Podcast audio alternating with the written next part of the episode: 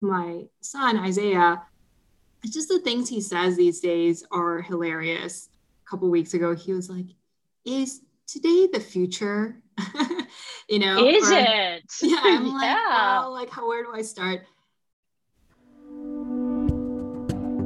Welcome to Model Minority Moms, where we talk about the complicated meaning of success in career, family, and life. I'm Kate Wong, Jeanette Park, and Susan Liu.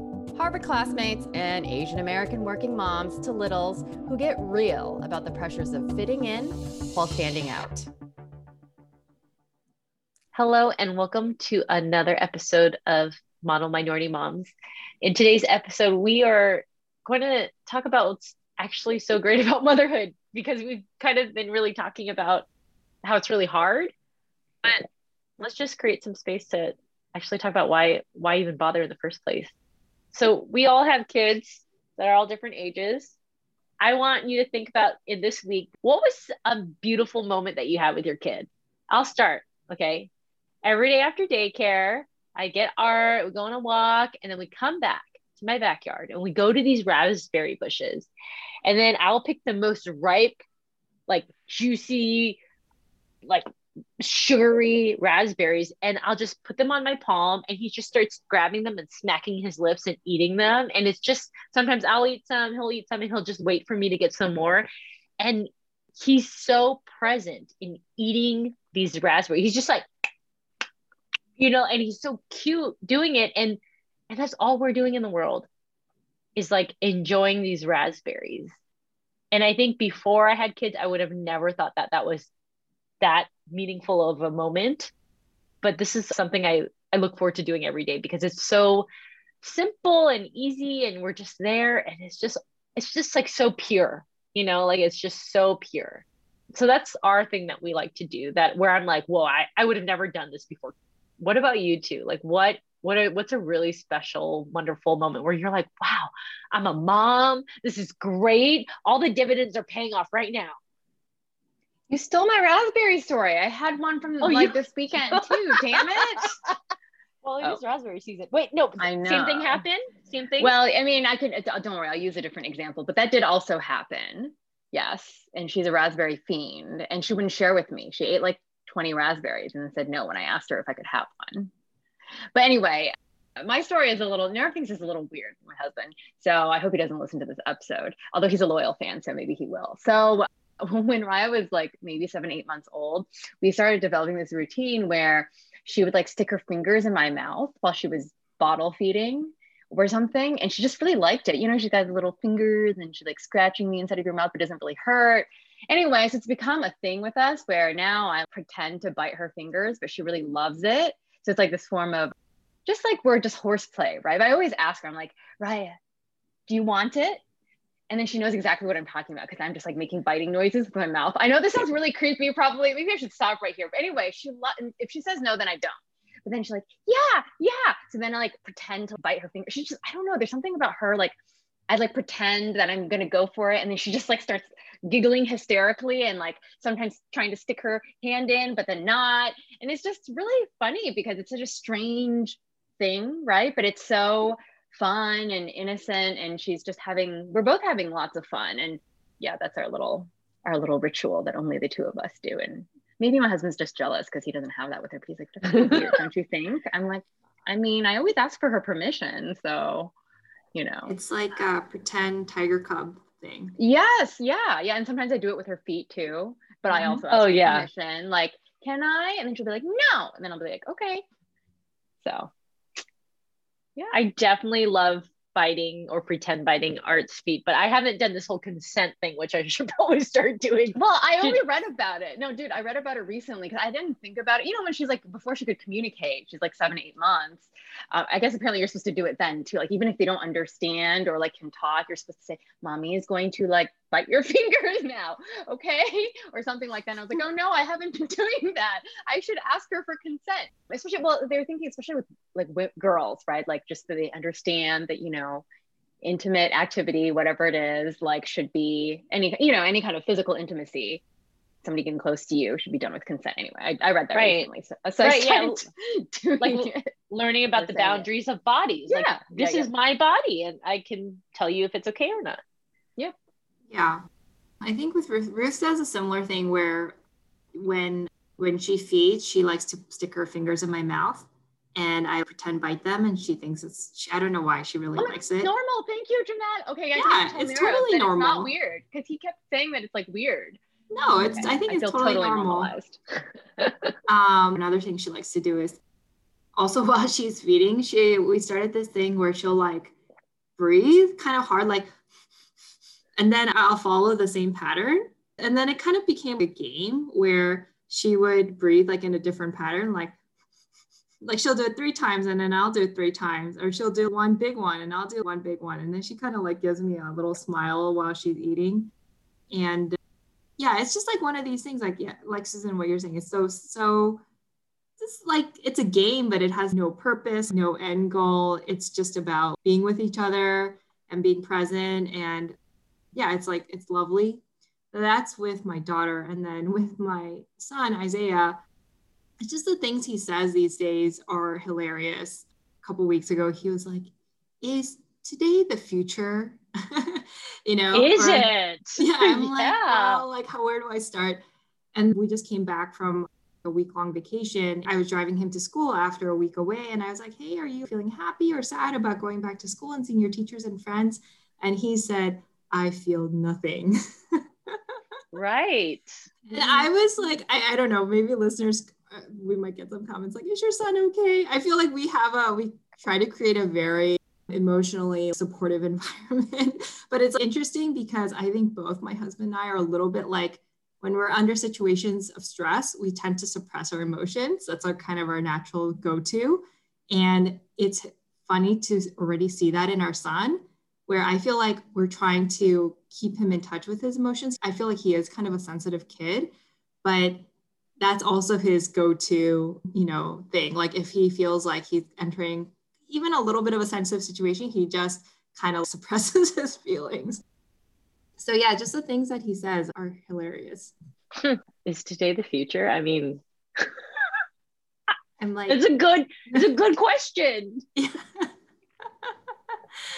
How did you answer that one? well i just said well the future is the thing the time that hasn't happened yet so part of today is the future because not all of today happened but the part of today like now is the present and the part that passed is the past so Did he get it? That's that's pretty sophisticated. I feel. yeah I, I think he around this time i mean also talking to friends is the whole t- concept of time is emerging and so he doesn't completely like comprehend like what is a day sometimes he'll say after he wakes up from his nap he'll say is it tomorrow you know or like as he's going to sleep at night he'll be like when i wake up it'll still be today and I'll say, no, it'll be tomorrow. And then he'll get super upset. He'll be like, no, it's gonna still be today. And I'm like, oh. So he's he's kind of grappling with this idea of time and units of time, right? Like days, weeks, months. He he asked me like, is Christmas today? Where he'll ask me, you know, when when it's Christmas, will I still be a toddler? Sorry, one other hilarious thing he said um, related to this is you know, so my son is three, my daughter's 10 months old, and we talked to him about how his younger sister is going to become a toddler too one day. And he said, So when Ruth is a toddler, will I go into your belly? Oh, Which is a totally logical question, right? I mean, if you don't really know how life progresses, and you're like, oh, yeah, I know that I was a baby once, but now my baby sister's a baby. So when she becomes a toddler, will we just like switch places? So yeah, he just asked the best questions, I think. it you know it's i guess I, what i'm trying to what i'm deducing from this is like who's wrong and who's right. You know what i mean? Because like in a way their brains are so fresh without so much judgment and exposure and all this stuff. Like their questions are so pure and there's it's do we really understand time? Are we living parallel lives? You know they're so in the present. We're maybe worse. We're I read somewhere that 50% of the time we're just not paying attention. You know, like we're we're actually not in the present moment and we're thinking about something else. Have you ever driven somewhere and was like, how did I even get here? And all of a sudden you've arrived and you're like, I'm so glad I didn't get in an accident. Like they are so in the present moment that I feel like when I observe art, I feel like I'm doing some unlearning here, you know, or I see him approach things with so much curiosity and so much newness. And, or when he falls down, when he's trying to practice a stand and he keeps failing, keeps failing, I see it as like, oh, it's failure, but he, he just sees it as practice. You know, yeah. like I'm, I, I feel like in a way, sometimes like I need to, to undo what I've learned because it's not always very helpful. Yeah, no, totally. I think, well, you know, Michael Pollan's book, Changing Your Mind, which is not about microdosing, Susan, but he has like a section where he talks about kids and he's talking to a child psychologist. And he describes how young children are essentially always tripping because I guess part of going on a trip is that you lose a sense of time, right? You're fully in the present and kind of like past. I don't know. I've never gone on a trip, so it's like I don't really know what it's exactly like. But in the descriptions, it seems like you kind of lose your ego, right? You lose like the sense of your past self and your future self. And this uh, child psychologist talks about how children are like that, right? Really, like until the age of three or four, they don't have the sense of their past self and their future self and so they're always living in the present. And in that way, they're kind of like always on mushrooms or something. Right. So it's, it, that's just an interesting side note. I feel like if I did that more, like really lived in the present instead of like worrying about judgment or, you know, tapping into some triggered emotion or whatever, like, wouldn't we live such happier lives? Yeah, I think it's a good discipline to have. I mean, it's hard, right? Because some of the things we learn, I, I think a lot of it is helpful, but some of it's just uh, not helpful. And they kind of sometimes come together. I feel like when there's something related to family stuff, before I make a decision or respond to an email or a phone call, like I, I hyper analyze it and try to figure out all the options, like what's going to reduce the most disappointment, you know, or whatever. And it's like I spend so much energy trying to reduce pain with people who trigger me instead of just like i'm just going to call them. You know like i just there's something about children's that that that that i'm starting to find really inspiring that i never really paid attention to before i had kids. Yeah. So yeah i mean i think everything you're saying is absolutely true. Just the being present and the innocence and what you were saying about them trying and trying again. And i just watch like my daughter ruth she's also like learning to stand up and kind of cruise and stuff. And, you know, just she just doesn't worry like, okay, did I try this way like hard enough, right? She just like tries it a couple times. And if it's not working for her, she just moves on to the next thing. And, but like every day she's making progress, right? And it's fascinating to watch because I, I think at this point in my life, I overthink a lot of and it that overthinking itself consumes a lot of energy, energy that I could actually put towards just doing it. Totally. Totally.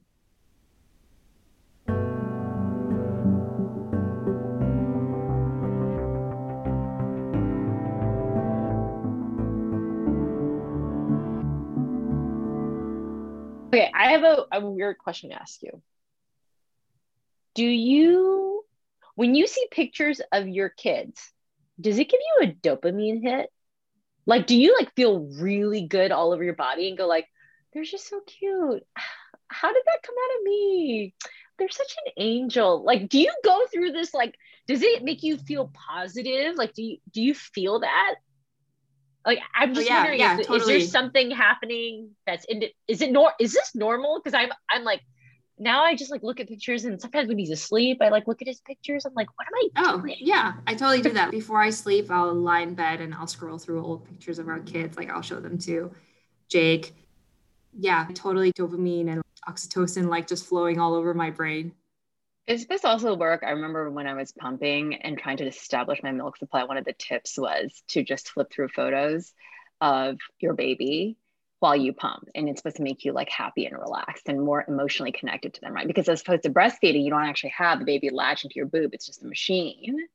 And so yeah that and plus like listening to some relaxing or meditate like you know music or meditation is supposed to be really helpful. But yeah it's it's i think it's it definitely does trigger you know a cascade of chemical reactions in your brain and that's a good sign right? It's a sign of attachment and we also do the review every night in bed even though we've just you know, we go through our phones and we're like, Raya review. Okay, let's look at all her photos. And the nerve is actually the worst or best, depending on how you look at it. He'll just like flip back and repeatedly play videos that he likes like 10 times. And I'm like, okay, you just watched that three times. I'm done. Bye. And he's like, no, I want to watch it again. No. Anyway, it is, it's really cute. It's cute. Yeah. Like, he'll watch. Yeah, like 10 times. We we do that too. Like there's this one art video where he's at daycare and there's a little, little plastic playhouse. And then I go, hi. And then he like smacks open one of the shutters and then walks away. And we think it's so funny. I, I just remember pre kids, I'd be like, oh, yeah, you had a kid. And then they're like, yeah, you want to see photos? And I like, don't really. And then they'll like show me all the photos. And then I don't know when to like politely transition to can we talk about what we are supposed to talk about like like they'll just keep going and i didn't find them terribly interesting but now I totally get it. and I apologize in advance to anyone when I'm like, hey, do you want to see some photos? Like it's it's so strange. Like because I always had this debate like why have kids if you could adopt kids? Right? There's kids out there that and as as they age and get older, they, they're less likely to get adopted. So I've Marvin and I talk about it, I'm like, Marvin, like, let's consider this option first before even having kids. And he was like, mm, no. And I was like, why, why? I was like, is it because we're egotistical people? We just want this creature to look like us and and exist in the world when we're gone? Like, why must we actually have kids? You know? And I was like so curious about that, but now I realize I'm going on the other topic. no, it's fine. We could we can be flexible. Yeah, when Jake and I were in college, adoption was something we talked about more seriously. I mean, we weren't married in college, but like we both ind- individually, I think, had some interest in it. And then when we were together, we were like, well, if we got married, maybe we would adopt. I mean, I think this just touches on so many areas, right? That many of which are very personal, right? Like your values, your religious beliefs, like all of that.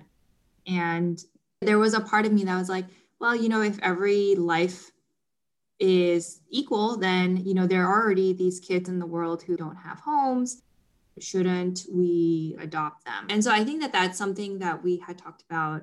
It's something that I feel is still possible in the future for us, but I feel like I see it as a more challenging thing now than when I was, you know, in my 20s, because um, I know folks who have adopted several different people, and it's just, it's, it's not an easy journey at all. And sometimes, like, I wonder if I had a little bit of a messianic complex too. Like, you know, I'm going to take this kid who would be in really bad circumstances and I'm going to give him or her such a better life and they're going to be like the next Steve Jobs, maybe, right? Or whatever.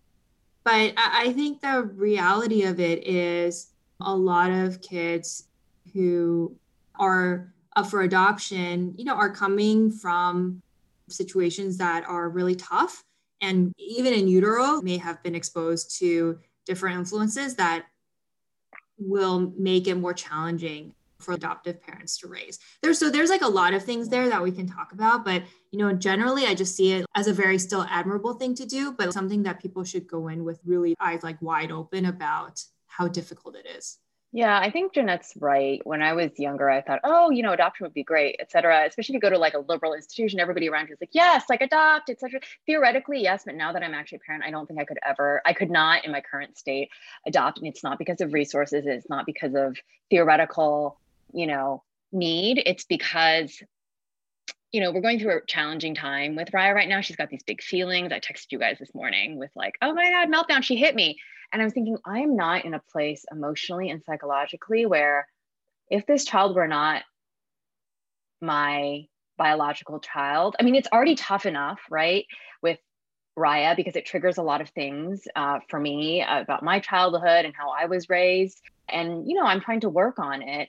And I hate saying this, this is probably going to earn me some like, I don't know, hate mail or something, but I don't, I'm not saying that having a biological child is better than having an adopted child. It's just that every person is a very in a very different mental state, and not everyone is in the right mindset to adopt a child. It's very different, right? And I was thinking of this. Do you guys hear about the this controversy that happened to these YouTube influencers last year called the, the Stauffers?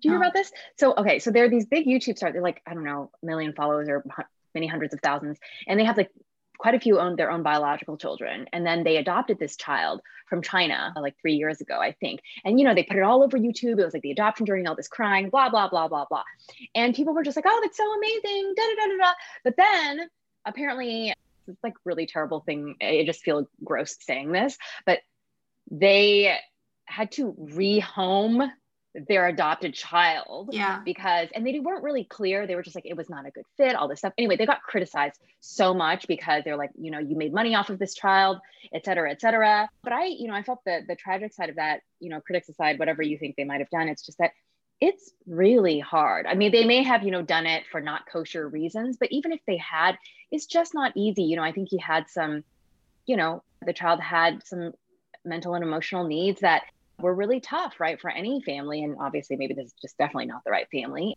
But I just think that we do glamorize, weirdly enough, right, adoption, like especially upper middle class people. Uh, we just think it's like the greatest thing to do. And if you can, you should. But it's just not that easy. I mean, raising a child sorry i know we're supposed to be all positive and everything but it, you go through it's really it can be really difficult you have to really re-examine your attitudes towards your values yourself your relationship with your spouse your relationship with your own parents it's really and it's great. I think actually you know as a positive note i think it's really great that it's forcing me to do this because i don't know if any other external force would have you know pushed me to this state. But i was like i don't know if i could have done it with an adopted child necessarily because i think it's just i don't know how to say this in a way again where it doesn't sound like cruel or rude but when it's your biological child that you've carried and you've given birth to or even if you haven't there's just there's something intangible there. And i think that does make a difference for a lot of people. I'm not saying it does for everyone but i think for me i realized after this experience of having you know my own biological child i don't think i'm in a state currently to even think about adoption like mentally and emotionally. I'm just i don't wouldn't trust myself you know? Even if i wanted to i would say kate you cannot Anyway, right, right. I mean, you know, I mean, what we're saying is it's super personal. It's a very personal choice. I, I guess what's missing in this conversation is a control person where they have both a biological kid and an adopted kid, and then you can really hear that perspective, right? We're just saying from the outside, it's like you have to be really prepared you read about these rehoming things, which I feel like should be more publicized, honestly, not to shame those families. Well, can we clarify what rehome is for people who?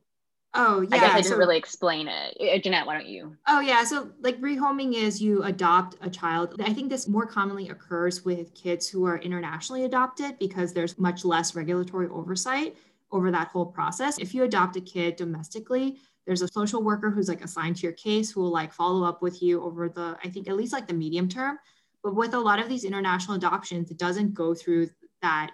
There's no like regulatory oversight. And so, you know, you will adopt a ch- child from China or Russia or like some some other place and if you feel like you cannot have that kid in your home anymore, you find another adoptive home for that kid. That's what rehoming means. And you know, I think what's so so heartbreaking about it is that you know this kid's already been traumatized once, like deeply traumatized, like to an extent where, you know, it's questionable if they'll ever really recover from that. But then you're re traumatizing them in the same way. And it's just, you know, it's very hard. Yeah. Yeah. But the, at the end of the day, it's like, as a parent, can I be a good parent to this child?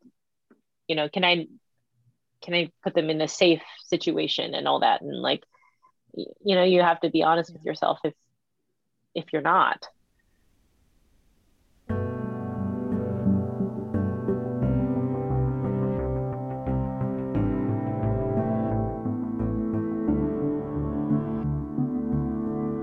Susan, you were saying earlier about how when you were not, didn't have kids and you just thought it was like silly that people wanted to show you photos of their kids. I think there are a lot of these things where you know, when I did not have a kid, I had just all these thoughts about, oh, well, that can't be that hard, or this should work like this, right? And then you have the child and you're just like, what the fuck? No one told me about this. Or like, wow, this is, you know, and, and not, it's not all bad. Sorry, I made it sound like really dramatic, but it, it, it's just a lot of, it, it bring, it's not just the function of, okay, keeping your child alive. Like, are they eating? Like, are they healthy? I think for me, that's like the easy part, even if it does cause sleep deprivation in the first year, right? That's like, I feel like that was like the easier part now that I think about it mentally, because I think the hardest part now is really as a as a parent or as a mom, dad, I'm sure dads as well, is the process of learning a lot more about yourself and then unlearning a lot of behaviors or ways of thinking that you've gotten used to before you had a kid, which are now not healthy and potentially, you know, can impact, you know, your child who is this, like we all said, innocent, you know, creature. I feel like that's the real work, right? For me, as I'm realizing, it's not just okay what school should you know my child go to or like what college should they apply to that's like the easy work which i know sorry not saying that it's not it's it's not hard but for me i feel like that's the easy part the hardest part but also the most rewarding to sound like a broken record. And a cliche is really the work that you do on yourself as a parent especially if you come from like i think all three of us come from immigrant backgrounds where we have a lot of trauma in our both in our parents generation that have you know trickled down to us but also in our childhoods growing up right? Just different forms of emotional or physical trauma. And got to work through that shit now because there's another creature. Yeah no i'm i'm 100% everything right? you just said I, I remember when I first got married, I was like, whoa, this is deep personal growth work. Like this person's like legally bound, we're bound to each other, my God. And then having the baby was like, like personal growth, like like all the things of around like unconditional love, my inner child, all that, like like r- major magnifying glass on. And I like I'm really seeing all this stuff. And so I'm curious for you, Kate, what's the thing? Did you have a recent aha moment about yourself that you could share? Or what is the thing that you're working on right now when you're like, you're like, kind of thank you, child, for teaching me that, but uh, child, why are you teaching me this right now? Like, what's going on specifically for you right now? Yeah, totally. Well, what I texted you guys about, right? You know, my daughter is kind of like going through this big big toddler feeling phase it first started out with like lots of crying which is normal but then she started hitting me recently just mostly me you know like not it doesn't hurt. It'll just be like when she's really mad. And i know objectively like i read all the stuff like they're having big feelings. They can't control their feelings. Like it's not personal so i don't i don't feel offended. But i think in general, I think because of my relationship with my parents and how I grew up, I just get really like physically, I can feel it in my body really tense when she starts like, you know, melting down nonstop and then hitting me, even though I know objectively, you know, I must say the words like, you know, you can't hit mommy, it hurts. We don't hit people. And I'll say that. But today, this morning was like, it was just like one after the other. I had to like call, barge into the bedroom where my husband was taking a call and be like, you need you got to take over. And actually, I learned this from last time because last time when I texted you guys, also similar situation without the hitting, I got so upset I yelled at her, right? And I was like, I can't, I can't do that this time. So I had to step out. And so I, I, I realized that like I get triggered by certain situations, you know, with her. And again, I think I mentioned this in the previous episode, just reading about it in one of these child development books. It's because you know, if you've gone through certain things as a child, you may not think about it consciously every day as an adult, but in situations when you have a child and they cry or get upset, it could trigger something just unconscious in you. And it could be physical, it can be just your reaction. I kind of just like, I don't really know what to do. Like, I know what I should do, but it's very hard to execute that. And so that's something that I, I, I need to like work on more. I mean, I'm at least aware of ways in which I could protect myself and my daughter in that situation now, which is like have my husband go you know deal with it if i'm just feeling like i can't i can't handle it. But it's really hard right? Yeah it's and, and i think it's one thing to say you know oh yes these are the things that you're supposed to do and you know here are the things that you're supposed to say. I'm just like yeah uh, guys I, you know i totally understand that. I know that i read all that stuff too but when it comes to execution it's really hard you know? You have to and i think the only way to really work on that is just well we've talked about it before but like therapy you know work having a partner who can respond and you know work with you on it anyway yeah so and also giving yourself some grace right i always feel like total crap if i you know snap back at my daughter because she hit me but you know, as long as I don't make that a habit, if it happens once, like I can always go back and apologize to her. Oops, I hadn't done that today, but she's probably forgotten by now. But anyway, so yeah. you know, I mean, you're supposed to. Do you feel sad or resentful that she doesn't do it to your husband? No, I don't, because I know that actually our babysitters told us. one of our babysitters works at a, a, a daycare center, and she was like, "Oh, you know, we noticed that the children are the meanest to the parent they love the most, which is usually their mom. She's like, I see yeah. all the kids coming and like hitting their moms or yelling at their moms. They don't do that to the teachers. They don't do it like as much to their dads. It's because, and she explained it's because the kids feel safer. Like they feel like whatever they do or say, their mom will still love them. Yeah. And so they'll just act out more with their mom, yeah. which is kind of interesting. Into like intuitively, you wouldn't think that. Like if you love somebody, shouldn't you be nicer to them? But in this, it's in this case, it's because they feel safer, you know, being all emotional. So I guess you know, if I take a step back, I should be, I don't know, happy, but I should be grateful that she feels comfortable enough to be so upset so that she would hit me, but not, you know, necessarily her dad or other people. yeah. Yeah. I think moms are kind of like the uh, emotional dumpster for their kids. You know, it's just like, yeah, my kids are similar. My husband's like, oh, yeah, Isaiah never acts like that when he's out with me. And when he's with me, he just gets so like, he cries a lot. He has a lot of complaints and he he can just fuss a lot. But yeah, it's hard, Kate, right? Because you're often tired. I try to remember, okay, like he feels safe with me. That's why he's he's able to be like this right?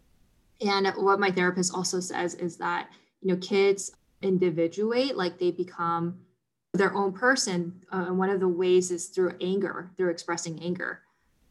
And so they're also kind of testing the waters like well if i'm angry and if i am sad and if i have these negative feelings like how are you going to respond right are you going to create a safe space for that for me to like go through these things and figure out who i am? Or are you going to become dysregulated right? And are you going to like make it feel not safe? You know and and i think that actually like that's one of the things that i'm trying to work through in therapy in my case in my family. Apart from that one episode that I t- told you guys about yelling at my third grade teacher I never, I don't have any recollection of throwing a tantrum with my parents or being super angry at them, right? Because like I think my parents, because of their own traumas and and and because of like their own, you know, things that they chose to do, they became emotionally dysregulated a lot of times when they were under stress. And so if I was really sad or angry, you know, it just didn't feel like a safe space and, and i think because of that in some ways i'm still trying to figure out well like you know what do i want? Like is it okay for me to be angry? Even i think it's coming out in this podcast right? Sometimes when i say things i start apologizing and then i listen to myself in you know in editing and i'm like wow why did i apologize for that? I didn't need to right? But i think a lot of it is stemmed kind of in my childhood. And yeah and and having a kid forces you to think about these things a lot more. I think you and I had the same experience around, you know, caregiver emotions or, you know, un sort of dysregulated emotion growing up. But I respond in a different way. As recently talking to a new therapist, and you know, he was like, it's because when you are are around someone, you know, anybody in your family who's emotionally narcissistic, you end up not working on your own emotions and figuring out how you, you know, con- either control them or moderate them or express them. And so you just kind of like, you know, suppressed but then it can burst, right? So I think for me, I have that issue where I never really learned how to, in a healthy manner, find an outlet for how I feel. So it just kind of just gets like all bottled up and then it comes out and like I snap at my husband or I, you know it's like over nothing right I think of all the fights that my husband and I have had and they're literally over something just stupid. I will be comfortable saying that it, it, was like stupid. We have not really had any fights over like the things that probably most people have fights over, right? And it's mostly because I just like snap at something really small. And I think it comes from my inability to really like regulate my my emotion. It's all related to, you know, how we grew up and things like that. So not that I want to make it again. I feel like part of this our episode is like, uh, so is there any hope? But I think the hope is when you have a kid, if you're like in a reasonably stable state, right? And you're reasonably self-aware you can definitely you know these are things that kind of spur you to work on them. And it's funny because like recently I was reading or somebody was asking me, I can't remember, like how do you know you're ready to have a kid right? Because like if you have so many issues i have friends who are like well i'm still working through some of these issues. Like i don't know that i'm really ready emotionally mentally. Like i don't want to put you know put my issues on onto a child things like that. And so i want to ask the two of you what would you advise somebody right? Like let's say it was yourself pre-child and you had these concerns like well i've been seeing a therapist i got to work through these things that i had with my parents i don't think i'm ready to have a child what would you say to that person I don't know why, but my brain always reverts to cave people. And I'm like, in cave women times, you know, we actually would not even have had the choice. I don't know if cave people had consensual sex or not, but for most cave women, they would have just gotten pregnant, right? Probably sometime in their teens or something, and they would have just had the kid and they would have just been forced into the experience. It might have been terrible because it's like if they have a lot of traumas like they have no way to control it but they would have just been forced in a situation. Whereas for women in the modern age many of us do have a lot of control over when and if to get pregnant. And so yes that's just a side note right? But we're in this interesting time where we can choose. I have a more straightforward answer about marriage, right? Because you're entering into a relationship with a person who's also grown up, hopefully. And that's also a way you can kind of hold up a magnifying glass to yourself and figure out that you have some things you need to work through. I think my response to the question how do i know if i'm ready? I have two thoughts there. The first one is around perfectionism. And i think as women we are so like we're swimming in water of the pressures of being perfect all the time and having shame about things and wanting to fix and be the solution so much all the time. We're swimming it's like the water that we swim in that we're surrounded by and we don't even know it. Okay. So that's the first thing which is if your friend really wants to have a baby and we we all know the fertility journey does it doesn't happen possibly the next month right? It could take a long time if she knows she wants that, and yes, there's all the stuff she needs to work on, go do it. You know, start your fertility journey because we're never going to be perfect. And I, I don't think we'll ever reach a point where we feel so satisfied and we're like, I am now done with my issues because I don't think we're ever done with our issues. And once you have the kid, yeah, you're on this fast track to like start resolving some of these things and getting different types of support for it because now there's another being that is dependent on you. So part one is nobody's perfect, just go do it. Now, part two is something that I've been thinking about, which is your resentment to regret ratio. So if you're kind of like, okay, I really want to have a kid, and maybe you don't say this consciously to yourself, but maybe you're like, I'm going to live vicariously through them. All of the stuff that I regretted not doing, or all these expectations that I have for them, is because of my own stuff and I'm going to completely project it and then become that scary tiger mom, helicopter mom, whatever, you know, all the ways that society continues to villainize moms. If you know that you're going to do that, or the reason why you want to have a kid is because you want to fill a void of your own stuff, I think you just have to be really aware of that. Because I think that can become really dangerous it seems like with millennials like we're trying to be really proactive about it and more self-aware but at the same time that's a real danger. And then then the kid is will have you're, you're gonna have to pay for their therapy in the future you know? And they're gonna be like you really messed me up and like the last thing we want to do is mess up our kids. But you actually might be the conduit for doing that. So i think you have to really distinguish that and be really honest with yourself of like why do you want to have kids? Like is it feeling feeling something very insecure in you where you where you think this is going to solve it whereas you actually have to do the work to solve it first. You get what i'm saying? So like no clear answer but i really do think that if people really want to have kids go do it. Because because there's nobody out there in the world that's going to be like you're fixed you're done pass go collect $200 you're good now. You know, like no one is going to give that to ourselves but us. Was that like the most complicated, complex non answer? What do you mean by resentment to regret ratio? Can you talk well, more about that? Yeah, well, I just made it up. I mean, I'm just like scribbling on a piece of paper. Because, well, I mean, okay, here it is with me. Yeah, I guess really I'm just talking about myself. We're always just I have a friend, but really it's just yourself, is like I really wanted to be a performance artist. I really want to be an entertainer. I really wanted to like be on stage. I didn't know how. And and I, I had gotten so much pressure to have kids from my dad, my aunties, and I'm I'm getting older. I'm my mid 30s.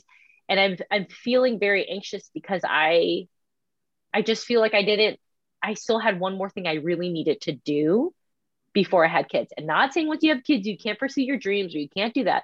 But I really needed to have more of a running head start in this freelancing path I wanted. You know, and and I think if I had kept waiting and waiting and then had the kid, I just feel like I'd be really resentful to them. And everything I was doing had this like underlying subconscious anger. And I wanted to deal with my own fear of failure and my own worry that I never lived life for me. I don't know if either of you went through that where you're like, I this needs to happen before then. I feel like I had done a lot of things that I wanted to do before I had kids. That's the other thing too, right? Is that I don't, you know, I think if for some people I hear them say, "Oh, I I regret having kids so young because X Y Z," or, but I think my husband and I had like done a lot of things that we wanted to do, and when I think about having kids, it was almost like um, the next adventure, the next learning opportunity. Sorry, not to distill children down to just an adventure or a learning opportunity, but it was just some. It's it's. I think viewing it like that it was really helpful for me. Like I I'm never I'm not a very like maternal person in the sense of oh I always have wanted to have kids because I love kids. Sorry, I don't like love other people's kids. I yeah, no, me too. Me too. You yeah. know, I'm not like, oh my God, children, gift of God. I mean, they are, but you know what I mean? I'm not gonna like talk like that. so um sorry, like getting back to my original point. Um so yeah and but i think you know because i know i have i know some people who have chosen to remain child free child free by choice i think is the term right and i think it's great for them because they know what they want they know that you know they're happy with their life they feel like they can go on a lot of different adventures and that's very fulfilling for them and then for me i think like oh this is an adventure it's very fulfilling it's lots of fun of course i guess there are other things that you know i may not be able to do the same way that i did before but i also think that like you just got to be realistic right you can't it's not like your life is over it's more just like you have to be flexible and think that I'll do things differently. Just can't do it the same way that I've always done it. It's the same thing with marriage, right? There are a lot of things you, you know, do in a specific way and you just kind of have to learn how to compromise. But I guess child is just taking that to another level. So yeah, it's like the ultimate self-help. Not saying that's the reason why you should have a child, but as it turns out, it has it has like become surprise. It's also about you. Yeah yeah but but i think in the thing of it being about us i think one thing that is really helpful for me is also thinking of my daughter as you know she's her own person i was talking about this with a friend of mine and we were actually talking about it in in you know a biblical sense because Jeanette, and I think you'll get my reference here, which is that, you know, we don't own our children, right? Unlike maybe traditional Asian cultural perspectives, like your child is extension of you. And like, you know, in, in traditional societies, like your parents had power over you until you, well, even after you left the home, you went to your in-laws if you're a woman. But anyway, whereas I think, you know, to bring a little bit of faith into it, it's that every person, child, adult, you know, God's child, which also makes, you know, my friend made the point. She was like, you're your daughter's mother, but you are both children of God, right? And that is a really interesting relationship. And I oftentimes think that the dynamic between parent and child, as we talk about it in today's society, it's very like, you know, parents are up here and then children are down here. And it's it's this very one-way dynamic. And so I, I try to think more now in terms of I have the stewardship of my daughter for the next 18 years or however, you know, and what can I do to take the best care of this little being who's been gifted to us, right? She's not mine. I mean, she's ours in the sense that she's half my genetics, half my husband's genetics, and she's living in our home, but I don't own her. And I think that's a really like freeing concept in many ways. And that, you know, it also will be helpful when she has to go through things of her own. I can't prevent her from experiencing pain, loss, and many other things. But if I can be there with her, right, and support her, and I don't know if I would have thought about parenting like that before, but I feel like in the lens of, you know, my faith, it actually helps a lot. It helps to clarify a lot how, you know, how to see that parent child dynamic. And I, I, I don't think, yeah, again, something that I didn't realize until after I had a kid. Well, it kind of also rem- it, it like releases that pressure valve of like you're completely responsible for their entire future. You know, like it, it when you say they're also, you know, I'm not I'm not Christian, I'm not religious here. I would say I'm like self-prescribed spiritual here. But like when you also say they're a child of God, it, it helps it just takes off some pressure existential yeah. pressure, not necessarily the yeah. pressure of like, oh, now I, I, can slack off and picking the preschool she should go to, but more like existentially, you know, I'm not like the person who is responsible for every single thing in her existence, et cetera, you know, that kind of existential pressure. Yeah. And I think that that is just a big part of parenting. When you have a kid, especially as they get older, you just realize, oh my goodness, you can't control everything that happens in their life. And you just need to accept that. And just to um, throw in a cliche here, somebody told me, oh, when you have a kid, it's like your heart is walking outside of your body and it's like walking around in the world.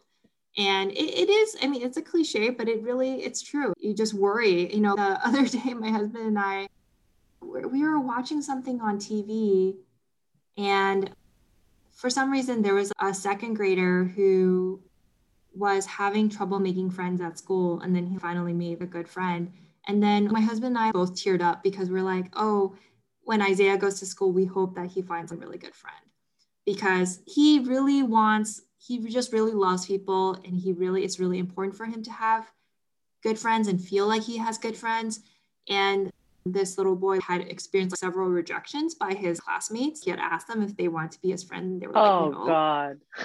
And so, you know, we just both kind of teared up. I mean, it seems so trivial, like second grade friends, but, you know, you just really do feel everything, every hurt that they're going to feel. And you just can't, that's not a situation where, you know, I can go out and get friends for him. We're kind of drifting off a little bit now, but, you know, that is just a part of being a parent.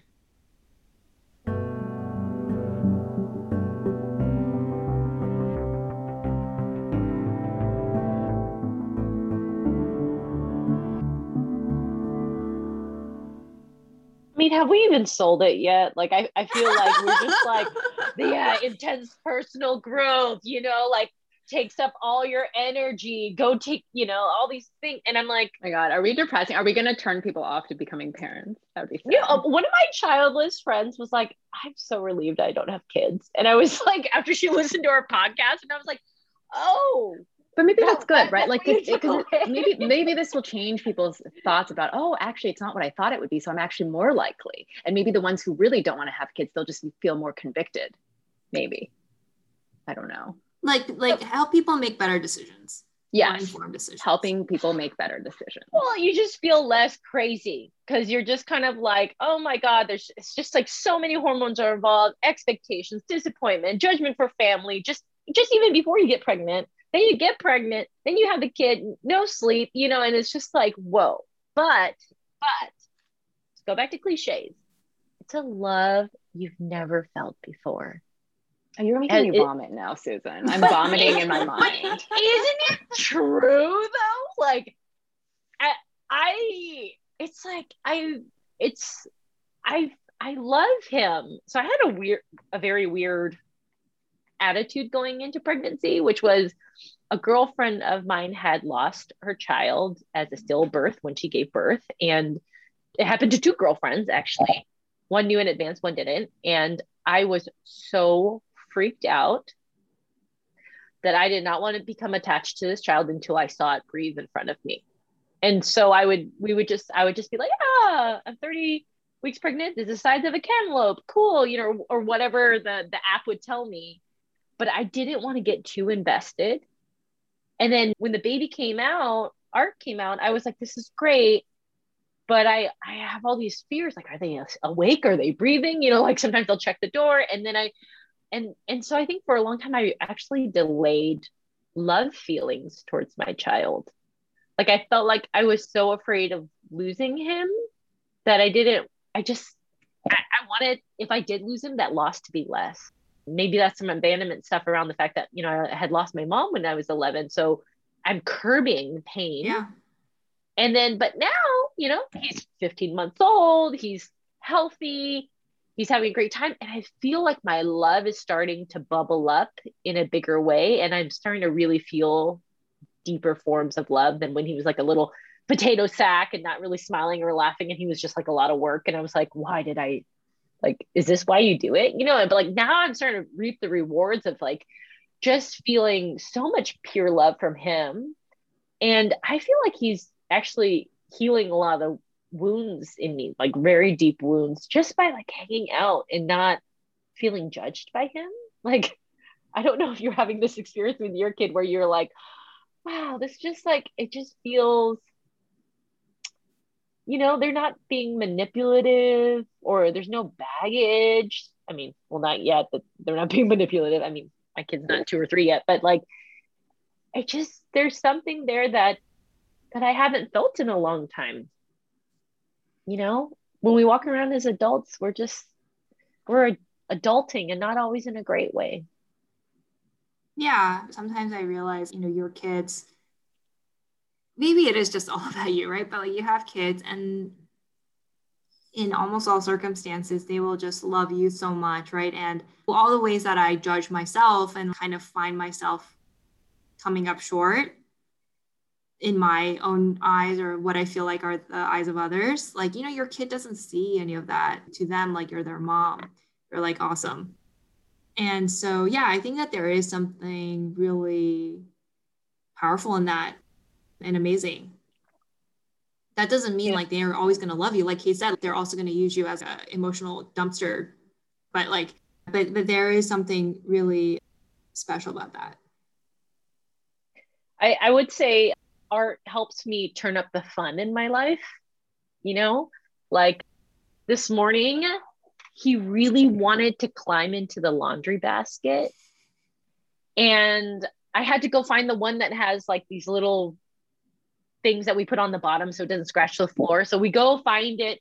I put him in and I'm going vroom, vroom, vroom, and like we're going around the kitchen, we're going around the living room and going over the toys and like and he's like and I see a reflection of his face in like one of the glass things or something and I see he's having so much fun.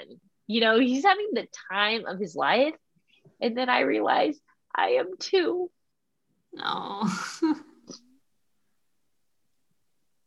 Susan looks like she's about to cry. Just for people, she is crying. You know, they can't. Oh, she is crying. Okay, she sorry. is crying. Yeah, but it's so beautiful. You know, it's like I I think as adults we forget to play, and we're yeah. always like, oh, worrying about it. Am I investing in the right way? Like, when are we going to retire? Or like, how am I doing compared to my peers? Or should I apply to this thing? Or like, what should be my short-term goal? How i'm going to plan on my day? How do i reduce decision fatigue? Like have you read this article? Should i be watching this thing? Like there's just like so much to do to feel like i'm on par or like i'm living a highly productive optimized life you know? And it's just like then i hang out with him and i'm like why am i making life so hard? Yeah. Yeah one thing that i also just feel inspired by from my kids is you know what my son calls games really are not really games that i feel most adults play in that they have no they have no points they have no winner. It's like literally you know putting a little toy train down a ramp right? And you're just doing that over and over again. Or or he likes to make jokes that are just basically rhyming made up words. And you know, just things like that. Yeah, I just realized like, oh, my kids just have this love for fun. Yeah, like at this stage, they don't, it doesn't really matter to them like who wins or whatnot. If I actually tell him, like, oh, if we're doing like a train race and this train won, he'll be like, no, they both won. They're both winners. And I'm like, okay. I'm not I'm not enforcing like, well, you know, there might actually just be one winner. I'm not doing that right now. but yeah, it's really interesting and very refreshing, right? They just have an, I think they and all of us, we just have an innate ability to have fun. We have an innate curiosity that we want to follow.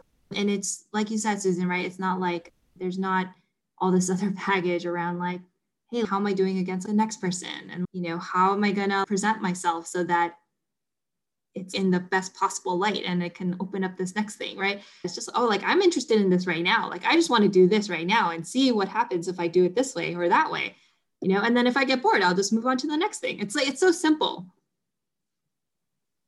Is life that simple? No, life is complicated, but I think that part of you, that that part.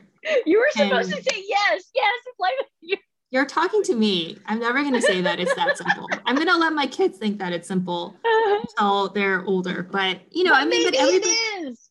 No, keep going. Yeah. there is, there is like, I, I think it's important to keep that side of you alive, though, right, and make space for it, and kind of hold, be able to hold that with the more complicated parts of life. Okay, here's the next question. Why more than one? Like you're juiced up on this unconditional love. Why have another kid? Like then you could adopt. Or or like okay, and I'm only asking this because I I have gone back and forth on kid number two like so many times. Like I feel almost insane about it. And it's kind of like I'm like, why have another second kid? Environmental issues here, climate change, hello, consumption. If I want to help the world make it a better place, why don't I just like donate to nonprofits or serve time there, adopt, foster is is too so conventional that I like even if I'm very happy with one, am I feeling not enough because two is such a convention? Are they really going to be lonely and not know how to share? You know, are they going to be weirdos? All, well, Kate's, all an, the, Kate's an only child. well, well, wait, but see, all the only kids I do know who are parents are like really firm about having more than one. They're like, I really wanted the sibling experience, and I, that's what we want, you know. And and I've heard that many times, and so I'm kind of sitting here going like, oh my god, what if if I produce an only child? Maybe he's gonna then want two, right? When if he ever chooses to have kids or not, right? But I just, anyways, I'm going back and forth, and I want to know what what you thought because I know Jeanette, you have two. Kate, you're intending to have two. Like, why? Help me here. You want me to go first, Kate? I was like, did you not think about it? No, I mean, I think I always thought I wanted to. Some days I'm like, oh, maybe I want a third, but I'm like, no, I can't. I can't have three because I want to have time to do other things. Right. So it, it's going to be two, unless we have something unexpected happen. But I don't know. It's it, it's like the question of having any kids at all, right? Having multiple is also a complicated question. I mean, I do think it's kind of a built-in relationship.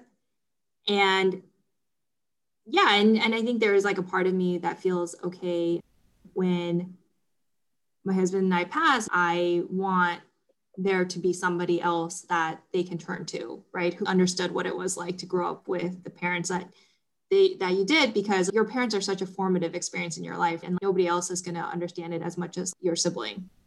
But then there's another part of me that feels, okay, you know, just because you're brothers or sisters doesn't mean you're necessarily going to be good friends for life. I've gone through ups and downs in my relationship with my brother. And just like any other relationship, you need to cultivate it. And sometimes stuff happens and you just are not in a good place with that person. And so, yeah, I think that's kind of how I think about kid number three is okay, instead of having kid number three, I'm just going to try to cultivate good friendships for my kids that are almost like siblings, right? They can have each other for what it was like to grow up with us.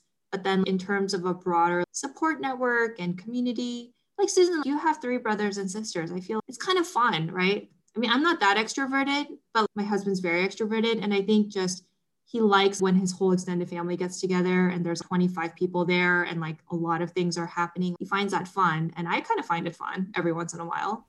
And maybe even if I can't have four kids, like I could create that kind of community through friends or through like our extended family, their cousins and and stuff. Yeah yeah, I never, unlike Jeanette, I never really thought about having any number of kids. As you know, I have like more of a time bomb sitting on me. And so, but actually, I'd say, you know, it wasn't too much of a question whether we wanted to have a second because we just really have so much fun with our daughter Raya, and we just can't imagine her not having a sibling to have even more fun with, basically. Like, and both my husband and I are only children, and it's the only life you know, right? So people be like, "Oh, is it better to be an only child?" I'm like, I don't know. I I don't know what it's like to have siblings, so I can't tell you. So I feel like that kind of comparison is not a really good one, but I I and I can just say that I think it would be really really fun for her and for us. And then, you know, the wider consideration is that I don't really have much family in the US. I have a couple of cousins mm. and that's it. The rest of my family is in China. I love them and I I mean, I can't see them for a while, unfortunately, because of COVID, but I don't know if my daughter or my children would make that effort, right? And so I want her to be able to have something more of a family, a community here mm.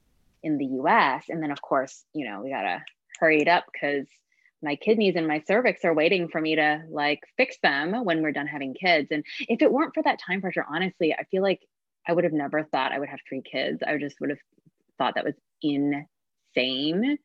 But maybe, you know, I actually I would definitely consider that for all the above reasons why I would have a second. Yeah. You guys all sound like angels I, I feel like me and Marvin are like selfish because we're kind of like we love our independence. Marvin loves going out in the outdoors for a few days. I I do a lot of stuff with my arts career and I'm traveling and and I we have certain passions that we really want to create space for. And then we read these long-term studies about couples when they're most unhappy in their lives and it's when they have children. And it's like they're most happy right when they get married and they're they're most happy actually when they their happiness starts to move up once they have an empty nest again. And so we read the studies and we are sitting there going like hmm hmm. And so right now with having just one kiddo it's a maybe it's easier just to transfer the kid off for the weekend to one parent. Yes it's a lot more work but it, it's it's working. And then when i talk to parents that have two kids they're like it's not twice as much work.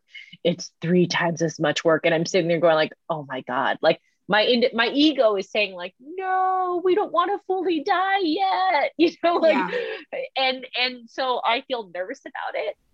And then i go oh my god susan you you and your foolish dreams like when you're in your 50 60 70 if you make it to 70 you know we, we think we're gonna we're immortal or not but if you make it to your old age maybe you won't really care about your career.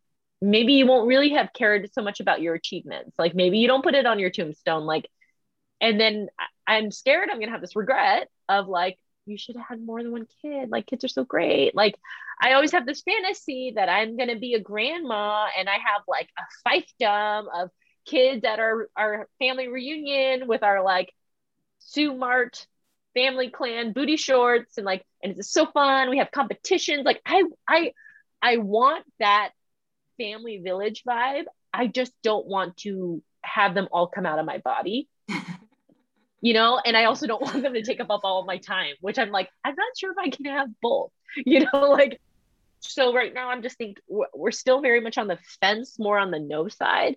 But then i go like you said jeanette okay let's foster great relationships. I have three siblings, they all have kids, go to California more often, have this like cousin, this like cousin cohort, and also cultivate relationships or and their friendships and really honor them. That's what my postpartum therapist said, because I've been analyzing if I really want to do this or not. I'm still not sure because I just went to a funeral. And then when you go to funerals, you really think about your life and you really think about what do you leave behind. And so I'm just I'm, I'm kind of confused, but my ego still wants my free time. Yeah, and I think that that's totally valid, right? That's a totally valid yeah. want, and I don't think right. What's like to say, okay, you know, between one kid and two, uh, like zero kid, one kid, one kid to two kid, two kid to three kids, right? It's like you'd have to draw the line somewhere. And I think for me, yeah, sometimes I'm like, it would be fun to have three. My husband comes from a family of three kids. Everyone in his family has three kids. But I don't think I can do three kids because my kids are finally kind of getting to an age where they don't need so much 24 hour care, right? And I can have time to do other things like this podcast. And I want that. And I think that that's total, that's valid, right? That's valid for me. That's valid for you. And I don't think you need to have guilt around that. I think also, you know, the decision is tough in the US and also actually in China, which about it's a re- something we haven't talked about on this episode. It's just cost. You know, the reason like I'll just put it out there, if we couldn't afford to have childcare for two kids or three kids, I wouldn't I don't know that I would consider it. And I I have to put that out there because I think we're very like you know, we're very privileged to be able to say that but a lot of people can't and it actually a lot of people in you know who are solidly solidly middle class who actually have decent incomes two household incomes the cost of childcare is just prohibitively high and we have really shitty ass i'm going to say it shitty ass maternity leave or lack thereof policies still you know widely. And this just society just does not support does not make it easy for working families to have more kids because of the whole childcare cost and then you know a lack of social support situation. So I, I, just have to put that out there because i feel like it's a luxury to be able to say i want to have two kids and maybe more you know to me at least yeah no 100% totally. I mean, yeah. Yeah. Because what i mean let's just talk specific numbers right? Like here in seattle right? Full-time childcare to allow a mom to work it's like between it's like at least $2200 right? And going up to like $2600 you have two kids that's like five that's five grand a month right? And that's until not, they get to kindergarten. Until they get to kindergarten. But public school also ends at 2.30 right so you still are going to need care even after they start going to school because you're going to need probably care for like at least two to three hours after they get out that's not including babysitters or date night like and anything like that so it, it is a lot. $5,000 of post tax income is a lot. You can't support that on a minimum wage or even a $15 wage, $15 per hour wage. Like that's just not possible, right? Not possible. Yeah. And then you lean on your family, public programs. I mean, uh, I, I, feel like as a mother, or you, or you don't work, or you, yeah, you, you drop out of the work. workforce. Yeah. yeah. Right. And it's just like there's so many decisions we have to make outside of can we afford daycare, right? It's just like which products, you know, like where are they in their leap development and uh, are we doing the right things? You know, okay, let me get some tips from my girlfriends. Like we're always doing labor to improve the situation, even if it's not like directly holding them. Yeah. So right. That's what I, yeah, that's what I mean, right? It's like, okay, they may be in care for eight and a half hours, but half an hour of that is spent driving them back and forth and then you know you're going to spend some time some amount of time that you just need to do these logistical things that's very hard to do when they're physically like with you so i think that's just the reality of it right i mean maybe we'll have an episode on just the reality of childcare but uh, I mean, I think Kate, you bring up a great point, which is forget college, right? It's like we're not even talking oh about God. college. Yeah. We're like just talking about when they're born to like when they start going to school. How do you afford care for them? is this a deterrent for any of our listeners? I know. I feel like it's I'm like, like semi-depressing. I mean, just being realistic, you know, it is, it is, and probably a lot of our listeners are going to be in a position to to be able to afford that, maybe, but maybe some won't. And it is, you know, it is a consideration. You just have to be realistic about, and it's not even, we're not talking about like, oh, going to the best private daycare. It's just average costs in a metropolitan area, right? Like we're not even talking about like super fancy yeah. Right. Yeah. Care. But yeah. But then th- this is where you get creative and you're like, hey, do we want our mother-in-law or mother to live with us? Or is there a mother-in-law unit? Or like, do we, you know, eh, hey, aunt, you know, like and they you start to start thinking about like who can live with us or how or you look at au pairs from Europe, you know, and I'm like, oh, I just hope they're not hot, you know, like there you, you you you start going down this rabbit hole of how do I actually make this work? And then when you're at work, perform. And people not doubt you that you're like not fully available, you know, and it's just like we're we're always having to fire on all our cylinders like all the time. And then when you go to sleep, this is so not a why have kids episode. Then when you go to sleep, sometimes you think you hear your baby crying and they're not crying, but you think you hear it and you're like, should I go? Should I not? You know, and it's just like, it's eerie because it's like your momness is always like on. Yeah. So why should we have kids again? Votes, voting, voting vote for policies, vote for policies you want. Well, I mean, it could be just mundane reasons. A friend of mine recently said she really loves board games, but her husband doesn't play with her, and so she wants to have three kids so that she can have she can play board games with them. That is I mean, obviously the that's like most costliest. Yeah, that's like the Yeah, costliest. joke, like joke, maybe she could find some people on Craigslist who will play board games with her. And Everybody has different reasons. I think it's just sort of be realistic and clear about, you know, I guess why you want to have kids.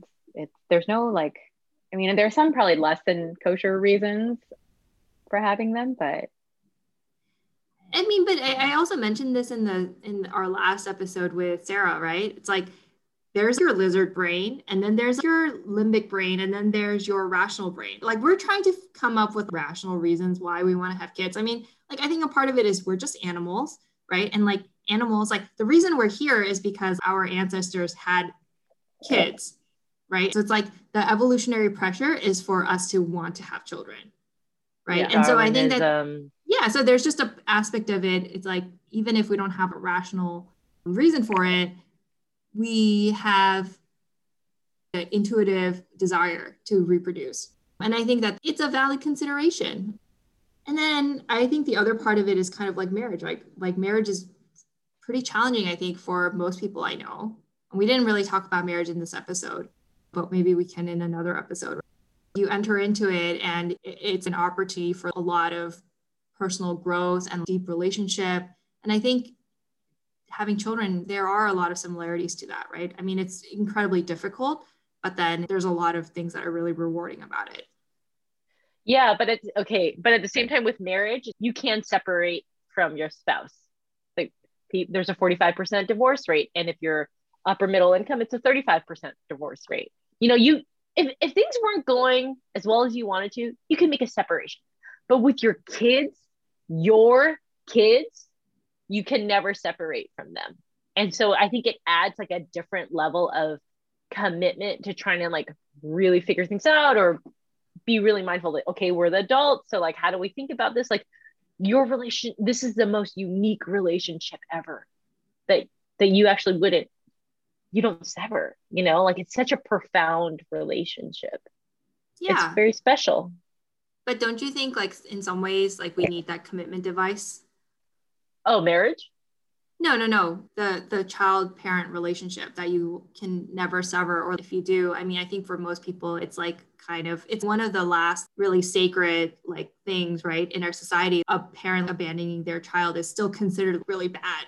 Um, yeah i mean it's it's i mean i i'm an artist around these very topics of the parent child relationship right? I'm obsessed with it because it's it's the core. It's your first relationship ever. Yeah. Yeah. Okay i know this all sounded really somber but i want to close with one cool moment that i had with art. And this cool moment is this thing that we do every other day. It's called i think i've talked about it before the dad bod challenge no i don't think you talked about it. Well now i do it as a mama but i, I we take a banana uh, like a, a a not super ripe banana. So i'm not talking like spots. The banana cannot have spots. It's it's got maybe it's a little green or it's just fully yellow. I take the banana i hold it up in front of art and art like gets ready and he puts his um fist by his ears and he's he's like locking his his elbows. And then i go one two three and i try to break the banana in half with the peel also broken too. And i usually I, I fail and the peel is still stuck but whenever marvin does it he like fully commits and it breaks. And then art he he, he after i do it he goes yes! And like he like he, he doesn't say yes but he like he looks like he's doing the motion of yes to himself. And then ever since we did the dad bod challenge we do it you know whenever we eat bananas he, throughout the day he's just always doing like the victory thing of the dad bod challenge. And okay, you have to describe funniest- it in words? Because like our viewers are not going to be able to see. It's like that Okay. kind of fist pump thing like with the elbow down. Like Yeah, yes like- motion. yeah yeah like that gif with that little kid when he's like awesome you know and and and, and i just see art like when we're getting about to eat raspberries he goes yes you know and or when we're going to do something where he's excited he just just he just does it all day long. And i think it's hilarious. I think it's cute that we had this one moment and he like relives it and maybe he thinks it's a symbol for something else i don't know but that's the fascinating thing about kids is you get to see development and learning. And it's so small, but I feel so proud of him because he did not know that yesterday. You know, full circle is today, tomorrow, is today the future, mm-hmm. is yeah, you know, what everything Isaiah said, he, it's like time and children is so fascinating. And and I would never want to give that up. You know, like I I enjoy that and it's beautiful. Yes, parenting is very hard, but there are so many beautiful moments. Yeah. And you you too can try the dad bod challenge. There's an aspect of it where it's like having a guest from out of town and showing them all the sites. Like you've seen them before, but it's pleasurable to go again with somebody who's never seen it before and kind of see through them like the way that they're enjoying it for the first time. I feel like there's an element of that really with my kids too. Things that I enjoy, books that I enjoy that I haven't read for a long time. I do that with them and then they love it and then like I love it again.